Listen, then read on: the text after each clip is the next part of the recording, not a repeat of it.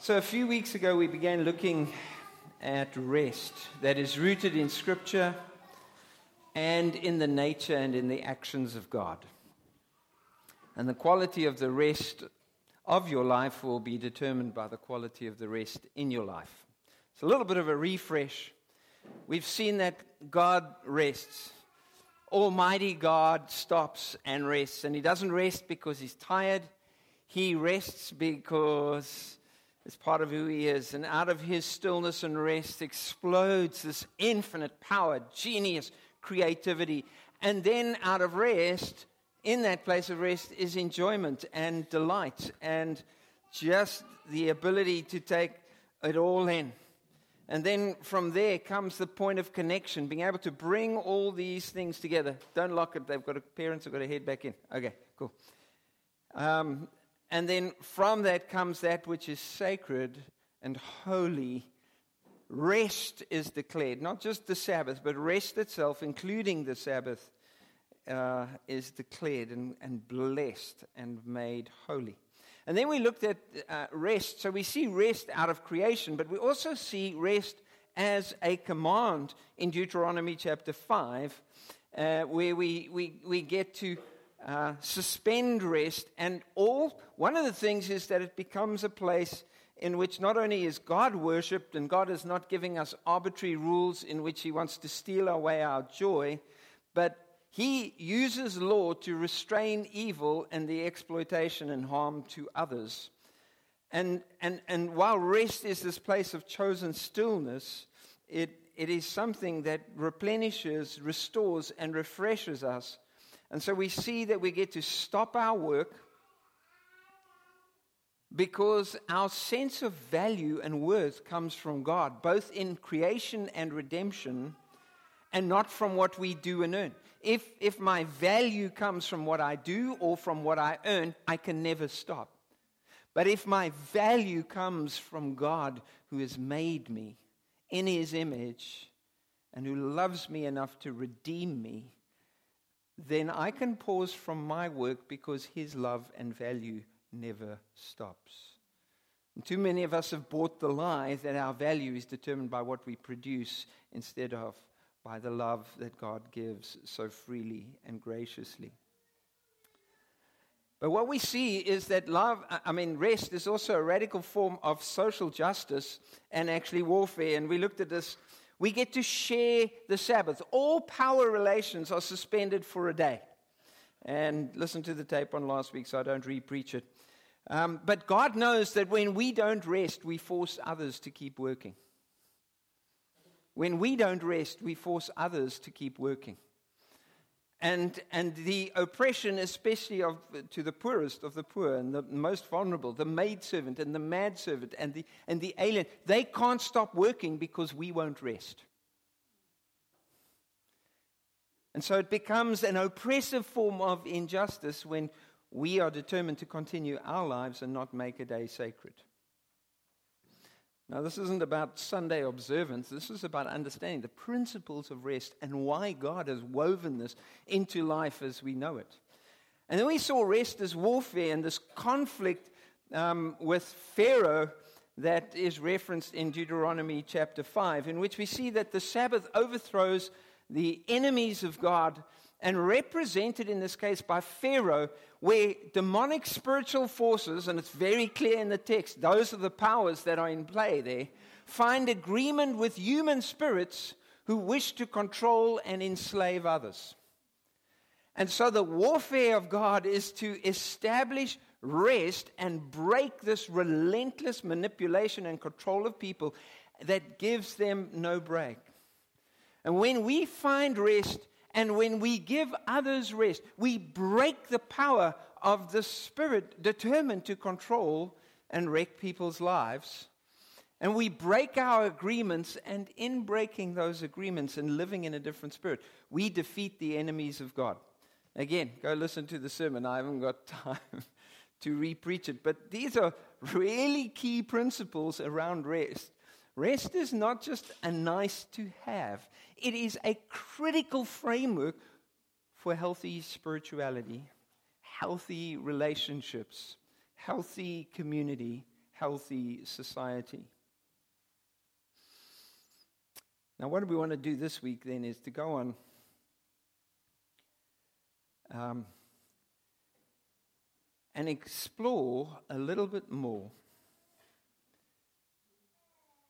how this rest is true to the nature of God and opposite to the power of, of obsessive work or escapism and the inability to rest. You see, there are people who want to control others, and so they partner with the spirit that dominates, exploits. And they find themselves without love or without compassion. And what we'll see this week is they can turn this Sabbath command, this very command intended for good, into a legalism that entirely misses the purpose for which God gave it. Some of the biggest fights Jesus had was on the question of Sabbath and rest. Why? Because people were still partnering with the spirits of the, the pharaohs to control, exploit, and dominate others, except they were using this command as a form of oppression. So it's crazy. Sometimes you can appear externally compliant. you can do, you can be meticulous. You can even build a fence so that you make sure you don't even go close to breaking Sabbath law and you can utterly violate the God who made Sabbath and Sabbath itself. So now you've got to kind of live with this. Oh, this is getting quite interesting because these people are claiming that they are upholding the law, and Jesus will tell them, You're violating the one who gave it. And so we will see some Pharisees, a strict religious sect, that were obsessed with compliance with the letter of the law deliberately plan the murder of Jesus because he exposed their hard hearted legalism on this matter. So they fight for the fourth commandment and they happily plan to break the sixth one you shall not murder. You must know that you're confronted with a hectic legalistic spirit so, nothing we do in this thing of rest is to put legalism on us. Because that's where it ends. It ends now using the rules of rest to try and control people again. Instead of walking people into the place of freedom. So, let's go and meet the Lord of rest, the Lord of Sabbath. His name is Jesus, and our passage is at the end of Mark chapter 2. We read in verse 23 One Sabbath, Jesus was going through the cornfields, and as his disciples walked along, they began to pick some ears of corn. And the Pharisee said to him, Look, why are they doing what is unlawful on the Sabbath? And he answered, Have you never read, by the way, that's, that's a stinging rebuke to the Pharisees who claim to read know their Bible. Have you never read what David did when he and his companions were hungry and in need? In the days of Abiathar, the high priest, he entered the house of God and ate the consecrated bread, which is lawful only for the priest to eat, and he also gave some to his mates. Then Jesus said to them, the Sabbath was made for man, not man for the Sabbath. Key, key principle. Remember, the commands are given because there's something God values that he is upholding and honoring. Sabbath was made for man, not man for the Sabbath. So the Son of Man is Lord even of the Sabbath. Wow.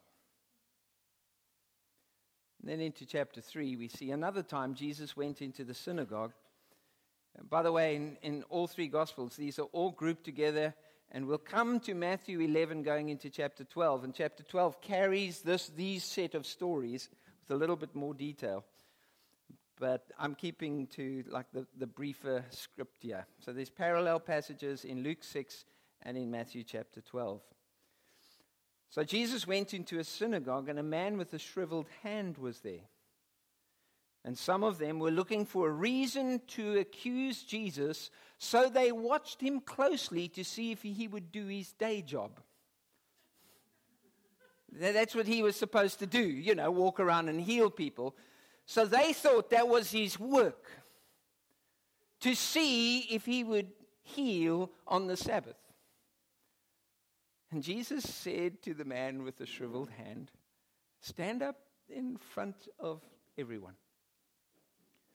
So he kind of puts this man on display in front of everyone. And then Jesus turns to the crowd and he asks them, Which is lawful on the Sabbath? To do good or evil? To do evil. To save life or to kill? But they remained silent. Jesus looked around at them in anger and deeply distressed at their stubborn hearts. I mean, stubborn hearts, said to the man, Stretch out your hand. He stretched it out, and his hand was completely restored. And everyone cheered and clapped and started shouting, Hallelujah! We were wrong. We missed the boat. This is the guy. Here's the business. Uh, no. Then the Pharisees went out and began to plot with the Herodians how they might kill Jesus. The Herodians were the Jewish collaborating ruling class working with the oppressive power of Rome, the pharaohs of the day.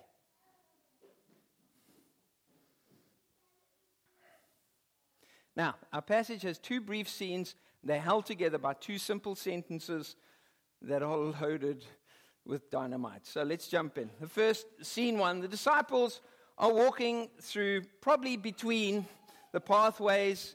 You know, it's not like a giant freeway and there's barbed wire fences and everything like that. Just walking the pathways um, between the fields and they start pulling some of the ears of corn. Luke 6, verse 1 tells us that as they rubbed off the corn, they had to kind of chafe it in their hands and then they had this little snack, which um, was permitted in those days because the edge of the field was precisely there. If you had to go into the field and start harvesting, that would be wrong.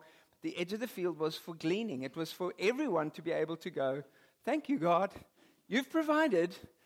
And, and this is not the fruit of work. This is regarded as a way to care for everyone. So they, they were walking along in simple delight and it's made possible by the genius of God that food grows, that wealth grows, that things multiply. Sow a seed, and stuff happens, and suddenly, where you had nothing, out of a seed comes something.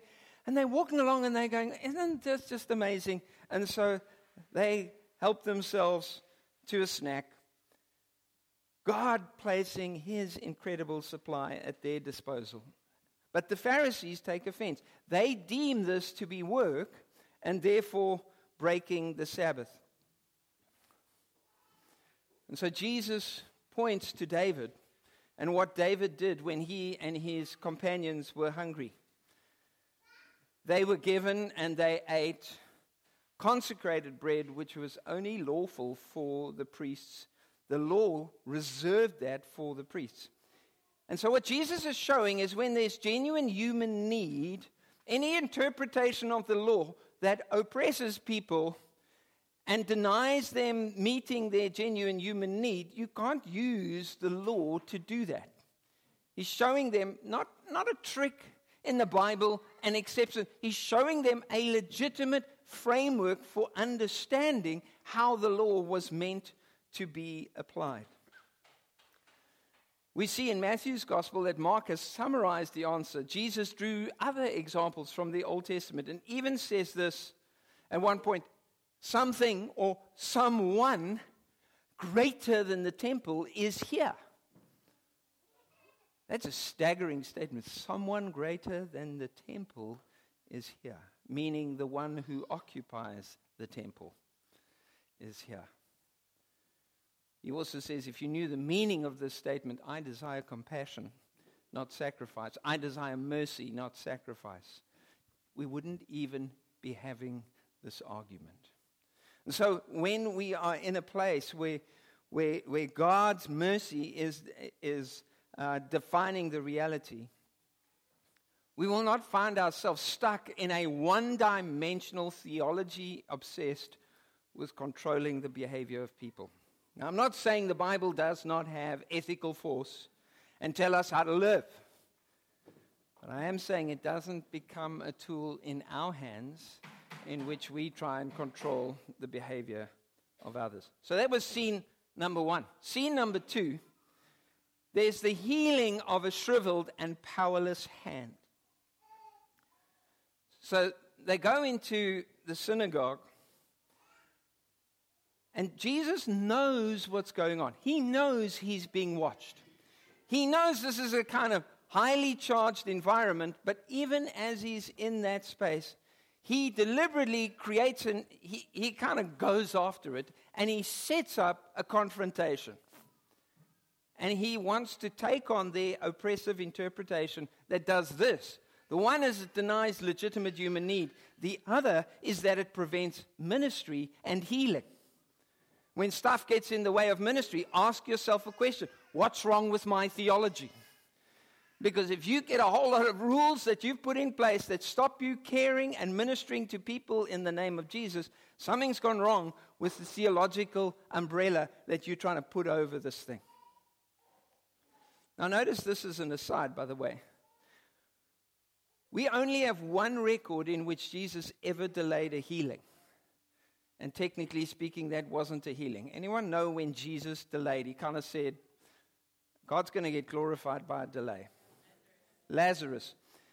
And come next week and find out why in the evening service. But I can just briefly say this because um, we're looking at Jesus constructs that whole encounter, and it's one of the only places he does it but he makes an I am statement I am the resurrection and the life, knowing Lazarus is dead for four days, which was very significant in the culture of the day. And then does the miracle to prove the statement I am the resurrection and life. No other time does he delay healing. Why do I say that? Because sometimes we get pastorally fuddled.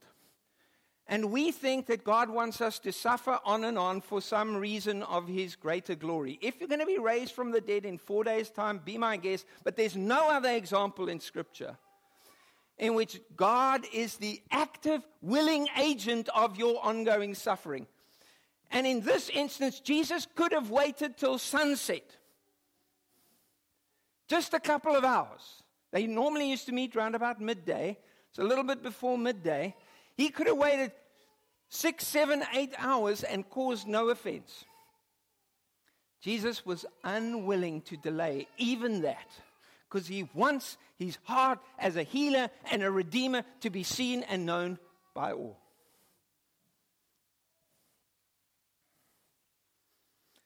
So, just pastorally, be careful of assigning our real delays. I'm not denying they don't happen to, to some kind of divine agency, like God purposed that. If you want to know what God's like, look at how Jesus goes after healing and refuses to wait a couple of hours. And then he asks them this question Which is lawful on the Sabbath? To do good or evil? To save life or to kill? Now, you, know, you must know you're dealing with theologians when you kind of go, Is God good? And they go, um, This must be a trick question. Uh, let, let, let, me think about it. what's the context, etc. And, and the reality is, is that any kid at Sabbath school could have given you the answer. The answer is God is good and you do good no matter any time. And the other thing is to save life. In other words, to rescue, to redeem. And God is good and God is a redeemer. And to save this man from his suffering and from his disability. And so, what any kid in Sunday school could have answered, they, they refuse to answer. They are deliberate in their silence. And Jesus sees their hearts as stubborn, and he's grieved.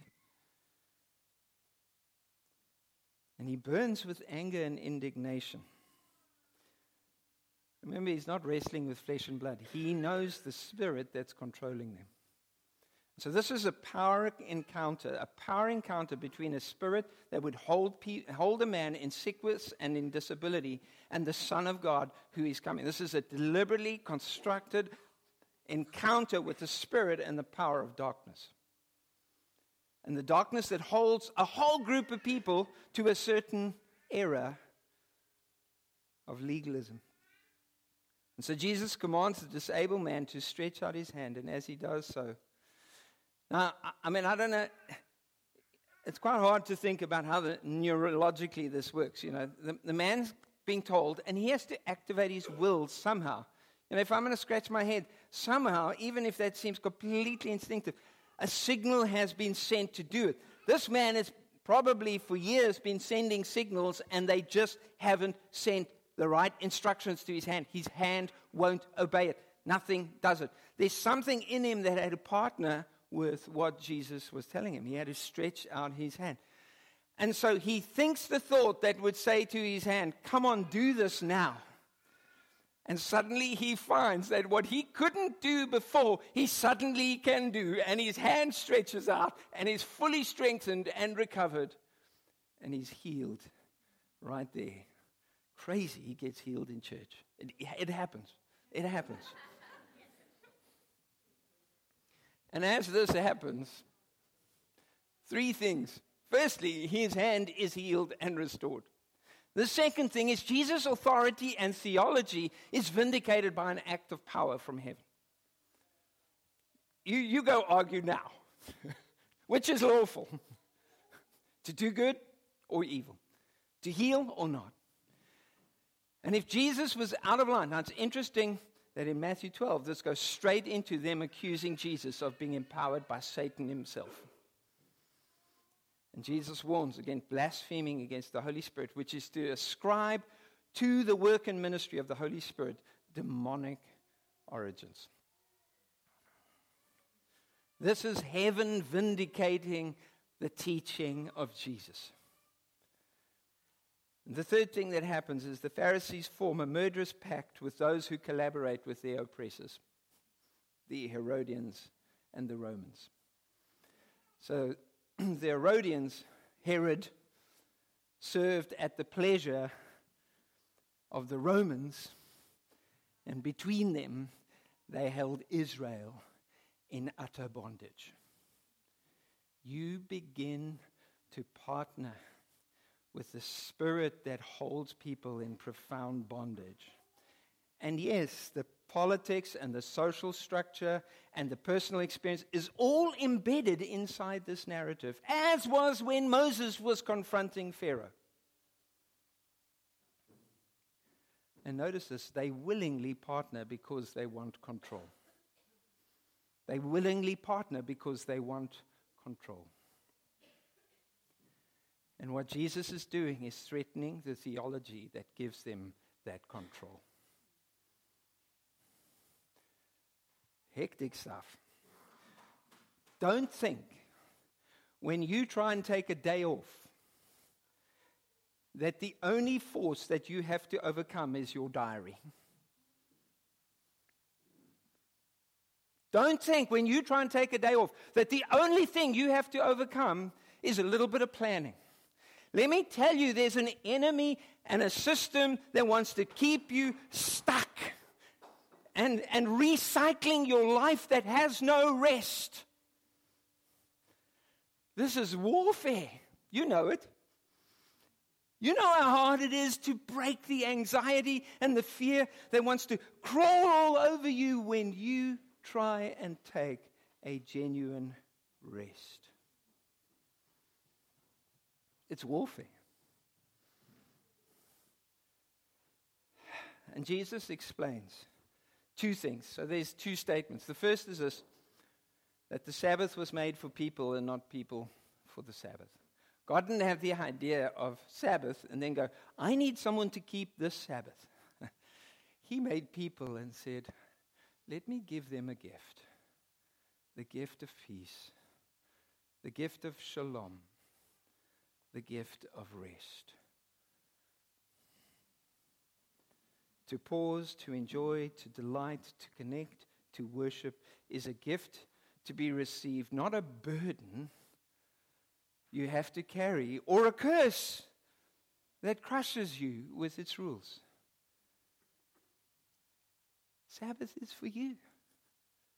It's like God's good, wonderful gift that He wants you to live without anxiety and fear and stress and being overwhelmed by the pressures of life. And so He has a rhythm that will discipline you to receive the good gift of God. It's made for you.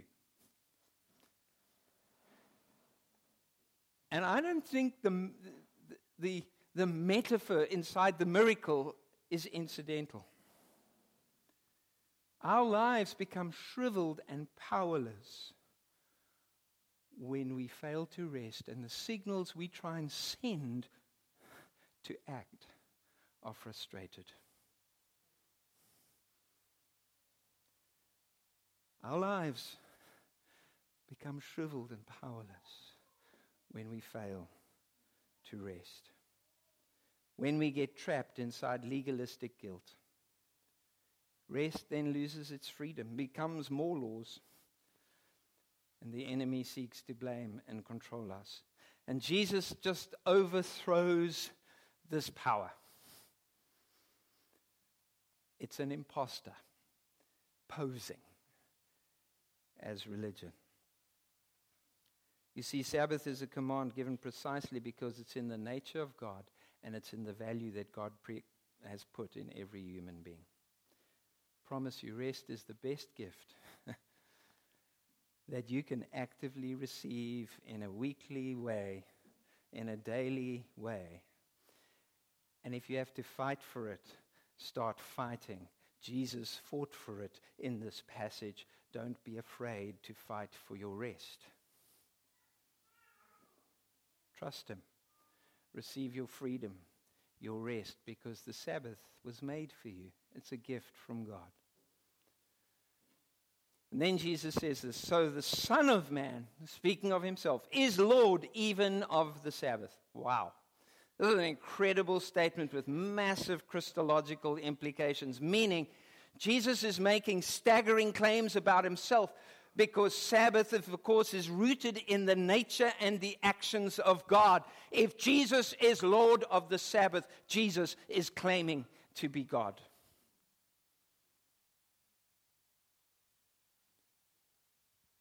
We do have to recognize the identity of this man. Interesting, he's also man. He calls himself the Son of Man, which translated elsewhere in Scripture could simply mean human being. It's both unique and representative, this title. And he's Lord of the Sabbath. Jesus is the Lord of rest. Moses discovered, and they sang the song, that Yahweh is a warrior, our God. When they defeated Pharaoh, they saw God go to war for them. Be still and watch how God will give you. You don't need to fight. Watch what God will do for you. They seen God as a warrior. They seen God as a contender, as a fighter. But they also get to discover that the God who fights for them is the God of rest. And Jesus is claiming to be the Lord of Sabbath, the Lord of rest. And he's linking his lordship with the release of peace and rest into people's lives. And he does this by drawing on this title, Son of Man, which is a messianic vision of the prophet of Daniel in chapter 9. I haven't got time, but in which the Son of Man faces the judgment seat of God. And in that place, he is vindicated before the judgment seat of God. This is describing what happened on the cross. And as the ultimate representative, he then causes his people to reign on the earth. That's Daniel's vision in Daniel chapter 9. You can go and read it. But let's, let's come to our apex. Maybe the worship team can come up so long. We've seen that this command to rest has two fundamental theological foundation underpinning realities. And you can ask the geotech engineer how important geological underpinning is. But, you know, this has got to rest firmly. The first is we've seen it in creation. Rest is rooted, gifted, and made known and shared through creation. And secondly, from redemption. So see the parallel. In Genesis chapter 1 and 2, it says this All eyes on me. Watch me. God finished the work. The last thing he did was make Adam and Eve in his own image, and then together they rested. The first thing man did when God finished creation was rest with God. Adam and Eve didn't have to help. They didn't have sleeves to roll up, but they didn't need to do nothing. Out of creation, their first day was to step into the finished work of God and look around them and go, God, you did all this for me. You did all this for us. You have done everything in creation. Because you've done it all, we can rest and enjoy creation. All eyes on me. Redemption. In the person of Jesus Christ, God has finished the work of redemption. You don't get to add a thing to what he has done. He has shed his blood on the cross. He has paid for our sin. He has made our freedom possible. In the, in the metaphor of Exodus, he is the Passover lamb whose blood was spilt and put on the doorway of your home and mine, your life and mine, so that when the angel of harm and death would come by, you will not be touched. You will be redeemed. That is what He's done for you. And on the cross, He cried out, It is finished. Your rest is a gift that comes from the cross. You see, creation and redemption, between that came our fall, our lost state. And so it's no longer that we can take for, for granted what creation has done. We have to own, accept, receive redemption by faith. Trusting Him and what He has done. And so 1 Peter 2, verse 24 and 25 says, He Himself bore our sins in His body on the cross so that we might die to sins and live for righteousness, for as, as was prayed unknowingly in the prayer meeting beforehand, by his wounds. By his wounds, you have been healed.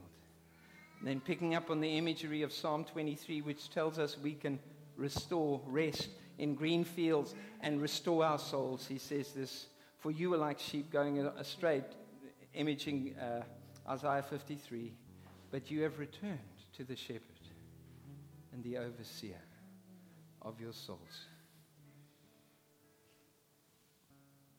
Creation, finished, beautiful. In all human existence, none of us have added to creation. That's how great the power of God was. On that very first moment, in which he introduced everything that is by the power of his spoken word, let there be light. Out of stillness came the power. Promise you, nothing can be added to your redemption either. And so, what is our response? Is to step into the work that God has done on our behalf. And rest and Sabbath will escape us and elude us until we place our trust in the God who would never control you, in the God who would never exploit you, in the God who would never abuse you or leave you or abandon you, but in the God who has given his life for you. So we want to just step into the ministry of that God, and the worship team's going to lead us further.